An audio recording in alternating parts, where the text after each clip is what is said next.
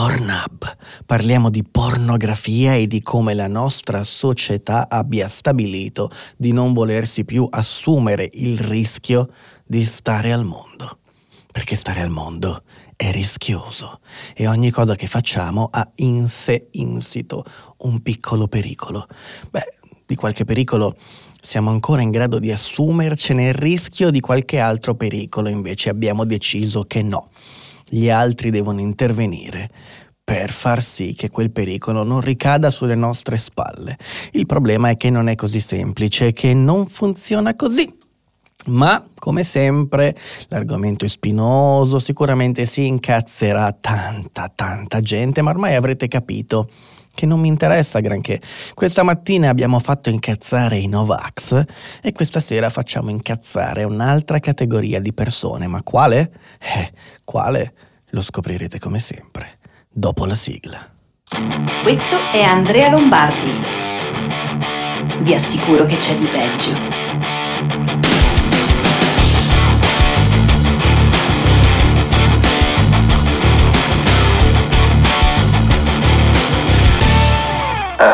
Ma di peggio in che senso? Per chi non lo sapesse, Pornhub è un sito molto molto simile a YouTube come meccanismo di funzionamento. Si tratta sempre di video, si tratta sempre di video che possono essere caricati dagli utenti, ci si registra e si caricano video e si tratta sempre di video che si possono monetizzare, quindi video sui quali scorre della pubblicità e l'autore del video incassa ovviamente delle cifre sicuramente più alte di quelle che guadagno io. Ecco, cosa lo differenzia da YouTube? Il fatto che sopra ci sia quasi solo ma- materiale pornografico. A eccezione dei video del grandissimo Dellimello, che ogni tanto li carica su Pornhub, quindi c'è il porno più Delly Mellov. E dopo un po' che lo guardi Delly Mellov inizi a chiederti qual è la differenza tra le due cose, ma battute a parte, ecco che è successo qualcosa recentemente, non esattamente una notizia degli ultimi giorni, ma ci ho riflettuto per un po' e alla fine ho detto ma sì, parliamone, tanto è una notizia sempre attuale perché è una notizia che non riguarda in realtà Pornhub e non riguarda quello che è successo la notizia è che a un certo punto il New York Times ha fatto un'inchiesta su Pornhub e si è accorto che mm, ci sono un sacco di video Mm, e questo lo sapevamo, milioni di video, e parte di questi video, alcuni video, insomma, ritraggono persone che non hanno dato il consenso affinché quel video finisse online e diventasse pubblico, e addirittura ci sono anche video che contengono scene di violenza non simulata, ok? Quindi non un film costruito con scene di violenza, ma scene di violenza reale, cioè sarebbero in sostanza video che o ritraggono stupri reali oppure altre attività comunque violente, ok? Violente senza il consenso della persona, si intende, cioè violenza esercitata come crimine, non come mutuo consenso, si picchiami, non quello, crimine. Bene, perché è successo un casino? È successo un casino perché ovviamente l'inchiesta giornalistica del New York Times ha generato grande scalpore e però sono arrivate delle reazioni che andavano al di là di quelle di Pornhub che ha detto ok adesso ci attiviamo per rimuovere questa roba e mettere filtri e controlli più stringenti perché anche aziende che lavorano insieme a Pornhub, Visa e Mastercard hanno deciso di rimuovere la possibilità per Pornhub di poter ricevere dei soldi attraverso i loro sistemi di pagamento. Non è una novità. L'anno scorso, credo, o poco prima, anche PayPal aveva fatto la stessa cosa. In sostanza, Pornhub si ritrova senza la possibilità che i suoi utenti e clienti, per pagarlo, per pagare gli abbonamenti premium e immagino anche per ricevere i soldi delle sponsorizzazioni, potranno, possano utilizzare eh, carte di credito Mastercard, Visa e account PayPal. Capite che è un danno grave significa che tolte queste possibilità a, PayPal, a, a Pornhub non so quante ne rimangono ancora per poter far pagare i propri clienti. E quindi è effettivamente un problema. Perché è successo? Perché siamo arrivati a questo punto? Beh, Mettiamoci dal punto di vista delle aziende che hanno deciso di togliere la possibilità a un loro cliente, sicuramente anche molto grosso, di eh, farsi pagare attraverso i loro sistemi, rinunciando quindi alle commissioni, rinunciando a un guadagno, un guadagno sicuramente anche importante per quanto chiaramente eh, eh, non possa incidere più di tanto sui bilanci complessivi di Visa e Mastercard, certamente parliamo di beh, un bel po' di soldi. Perché quindi PayPal, Visa e Mastercard hanno preso questa decisione? Per caso perché sono contro alle piattaforme su cui si svolgono dei crimini? O perché non gli sta simpatica la pornografia? Beh, secondo voi, secondo voi, a una banca a un istituto di credito, per essere più precisi, interessa davvero da dove arrivano i soldi e che cosa ci viene fatto e se quella è una cosa moralmente accettabile, al più gli può interessare se è una cosa legale o illegale. Ma per questioni molto banali, cioè se tu pulisci i soldi della droga, prima o poi qualcuno se ne accorge e una multicina te la fa. Peraltro piccola, eh? Andatevi a vedere Uh, Dirty Money su Netflix uh, c'è la puntata uh, sulla banca inglese che ricicla i soldi del narcotraffico sudamericano e vedrete che alla fine gli è molto convenuto farlo. È stato molto conveniente per la banca la multa che gli hanno fatto è stata ridicola. Quindi anche lì ci sarebbe da argomentare ma poniamo che sicuramente sono interessati a non um, essere mezzo di pagamento di attività illecite perché è sconveniente. Sulla morale di certo non gliene frega niente. È chiaramente tutta una questione di posizionamento, ok? di valori del brand. È chiaro che quando esce un articolo di questo tipo sul New York Times, eh beh, eh, io non voglio che ci sia il mio logo su quel sito, devo scappare, ma non perché me ne freghi niente, ma perché so che probabilmente i miei clienti invece ci faranno attenzione. Allora io lo faccio per i miei clienti, in ultima istanza io lo faccio per voi che ascoltate, per me che sto parlando, per noi società civile che ormai ci comportiamo in questo modo. Ci comportiamo in questo modo nel senso che puniamo i brand e i marchi che si comportano, secondo noi, in modo poco gradevole. Magari inquinano, magari hanno il loro logo su un sito che finisce in prima pagina sotto la lente attenta del New York Times e quindi volendo evitare di perdere ulteriori margini di profitto, queste aziende se ne vanno prima che siano i loro clienti ad andarsene da loro, capite qual è il meccanismo? Bene, quindi ancora una volta se cerchiamo il colpevole non c'è che da guardarsi allo specchio, come diceva V per vendetta, ma perché di colpevole sto parlando? Perché quello che è accaduto è qualcosa di estremamente agghiacciante che rende conto proprio perché nasce in realtà da noi da noi consumatori e quindi infine da noi cittadini della società civile, um, è qualcosa di veramente agghiacciante perché indica esattamente la nostra incapacità di accettare il rischio. Ora, andando a vedere in punta di legge, come si dice, in punta di regolamento come stanno le cose, vi accorgerete che Pornhub non ha alcuna responsabilità in ciò che è accaduto. Pornhub sarebbe stata responsabile dei contenuti qualora e solo nel caso fosse stata preventivamente a conoscenza della natura illegale di quei contenuti. Ok? Allora, se un contenuto è illegale, il provider, la piattaforma sa che è illegale e non lo rimuove, è complice, è responsabile in solido insieme all'autore del crimine, ma ricordatevi che il responsabile principale è sempre l'autore del crimine e non il mezzo che utilizza per pubblicizzare quel contenuto che è criminale in sé rispetto al resto del mondo. Chiaro?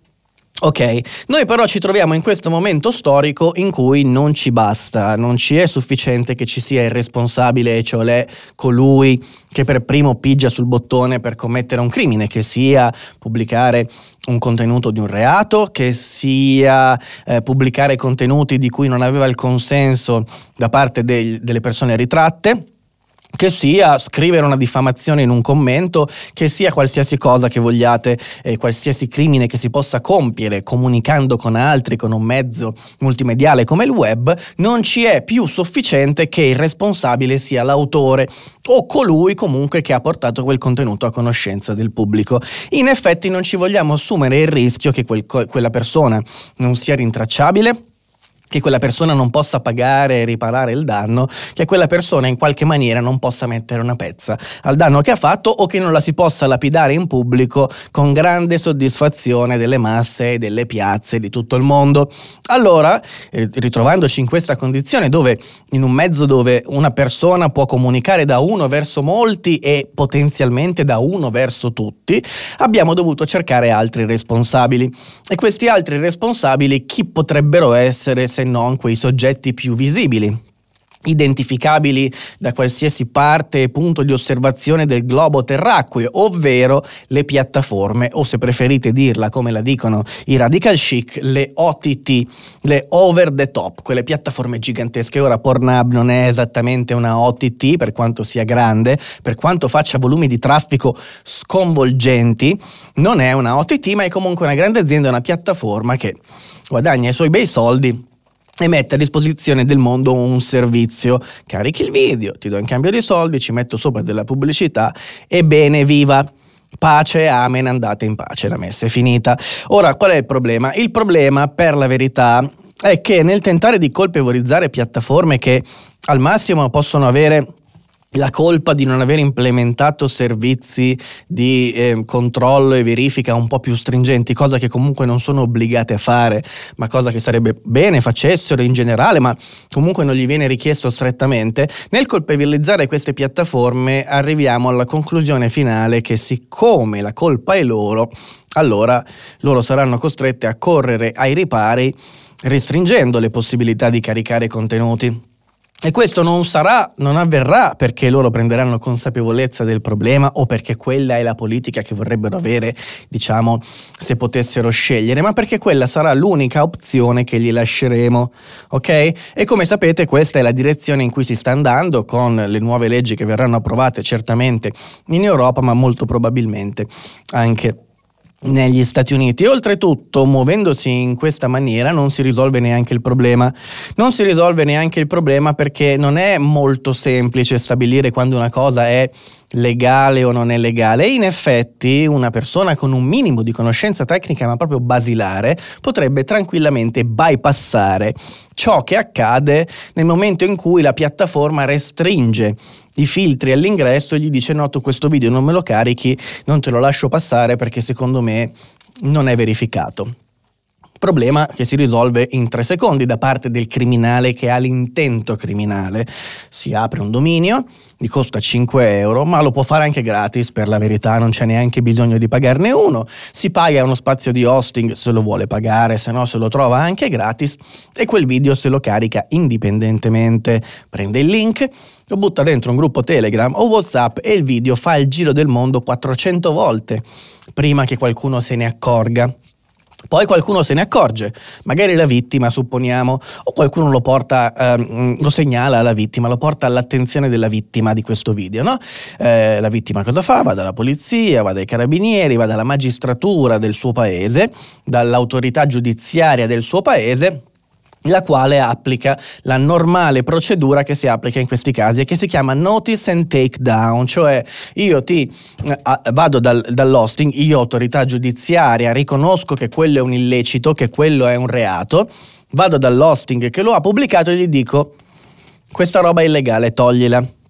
E a quel punto l'hosting la toglie la toglie perché non può lasciarla, è obbligato a toglierla, se la lascia diventa automaticamente ehm, colpevole e diciamo responsabile di quel contenuto insieme a chi lo ha caricato. Ora, questa è la stessa procedura che in realtà in punta di regolamento si dovrebbe applicare su Pornhub, che è l'hosting in questo caso, quindi riceve la notifica del notice and takedown da parte dell'autorità giudiziaria e tira giù il video. Noi invece vogliamo essere più realisti del re perché? Perché abbiamo capito che con queste cose si possono fare gravi danni e quindi non ci basta l'intervento dell'autorità giudiziaria, non ci basta magari l'attenzione che comunque la piattaforma ci mette ed è tutto grasso che cola perché nel web fuori dalle piattaforme, quello duro e puro vero, questi controlli non ci sono, ok? Quindi un controllo in più è comunque un controllo che è grasso che cola perché normalmente non ci sarebbe non ci basta, dobbiamo togliere anche questo rischio, ok? Dobbiamo togliere il rischio che comunque qualcuno riesca in ogni caso a caricare il video e a commettere un crimine. Ora sarò molto impopolare, sarò estremamente impopolare e vi dirò due o tre cose. La prima è che un rischio c'è sempre, c'è un rischio quando ci spostiamo come umanità dalla vita di villaggio alla vita in casa chiusi tra quattro mura, Ok, e in quel momento qualcuno potrebbe dire, eh, però queste case con tutte e quattro le pareti, mm, sai quanti crimini vengono commessi all'interno della casa? Abbattiamole una per legge, tutte le case con una parete abbattuta, tre pareti massimo perché così se succede qualcosa dentro, si commette qualche crimine, da fuori si vede, si può intervenire, non sarebbe accettabile. Così come io non ritengo accettabile poter pensare di obbligare le piattaforme a limitare la possibilità di caricare contenuti facendo un controllo preventivo basato sul nulla, peraltro, solamente per abbattere il rischio che qualcuno si faccia male quando si trova eh, ad avere a che fare con dei criminali. È terribile.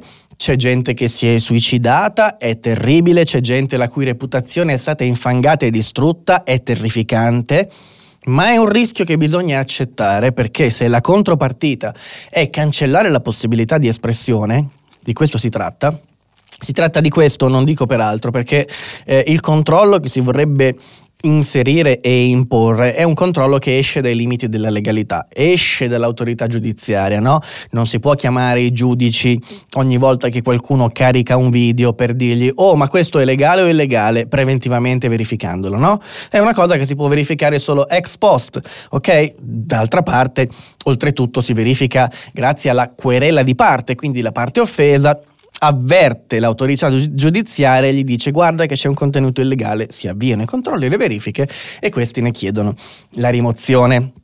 Ok? Quindi non si può ovviamente rinunciare alla struttura del web perché il web funziona così, è basato su questi principi per, per evitare la possibilità che qualcuno ci si possa fare male. Qualcuno ci si farà sempre male, è normale che sia così perché è insito nel funzionamento, così come è insito nel fatto che una casa sia privata e inaccessibile dall'esterno il rischio che all'interno ci si possa consumare qualche reato e qualcuno ci si possa fare male o anche lasciarci le penne per mano di un criminale. Il crimine va represso, va assolutamente condannato, va, va, anche previsto laddove è possibile, quindi preventivamente ehm, bisogna mettersi al riparo dai rischi, ma è un rischio che bisogna correre, perché correre quel rischio significa saper stare al mondo. Volete sapere qual è il modo migliore per evitare che un video finisca su Pornhub senza il vostro consenso? E qui adesso mi giocherò tutto, è non farlo è non avere quel video. Mi dispiace di essere così duro e crudo, ma è la verità. Quando c'è un contenuto c'è sempre il rischio e la possibilità, seppur remota, che questo venga rubato consapevolmente, magari nel senso che tu lo mandi a qualcuno di cui ti fidi e lui invece uh, o lei lo manda in giro, ok? Oppure inconsapevolmente, nel senso che lo mandi a qualcuno, non, ha, non l'ha mai neanche pensato di mandarlo a qualcun altro, ma gli viene bucato il telefono o viene bucato il tuo. Fai un backup sul cloud e quel video finisce magari all'interno di un attacco dei bot russi per parlare di altre cose di moda o che erano di moda un po' di tempo fa. Quel rischio c'è sempre se lo accetti, lo devi accettare, ok? E quindi te ne prendi la responsabilità. Se non vuoi accettare questo rischio, non devi fare quel contenuto. È molto semplice, ok? Io so che quelli che dicono le cose che sto dicendo io fanno una brutta fine su internet perché chiamano questi discorsi victim eh, blaming, cioè colpevolizzazione della vittima. Se io dico che nel momento in cui fai un video di un certo tipo, che in generale un video che non vuoi che diventi pubblico e lo conservi sul tuo telefono o lo mandi a qualcuno, se io dico che stai commettendo un atto che ti espone ad un rischio, ci sarà qualcuno che mi dirà che io sono uno stronzo perché questo è colpevolizzare la vittima e la vittima invece è solo vittima e non si può colpevolizzare perché la vittima è la vittima, gli stronzi sono gli altri.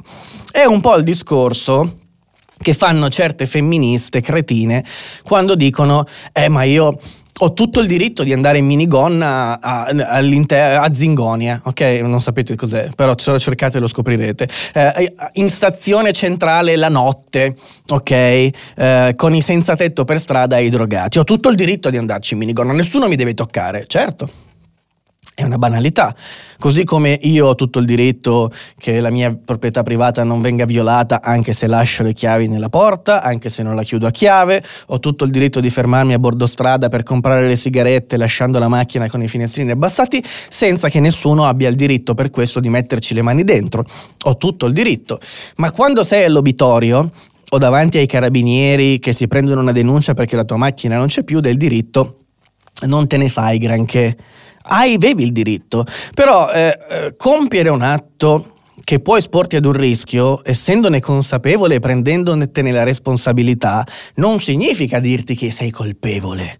Significa dirti, lo sapevi quello che stavi facendo? Sei responsabile delle tue azioni? Bene, allora nel momento in cui succede qualcosa che non volevi che succedesse, non è che non te ne puoi lamentare, puoi lamentartene, hai il diritto che eh, la, la, lesione che hai ricevuto venga riconosciuta, che il colpevole venga punito, perseguito, stanato, cercato. Tutte queste cose sono cose di cui hai diritto.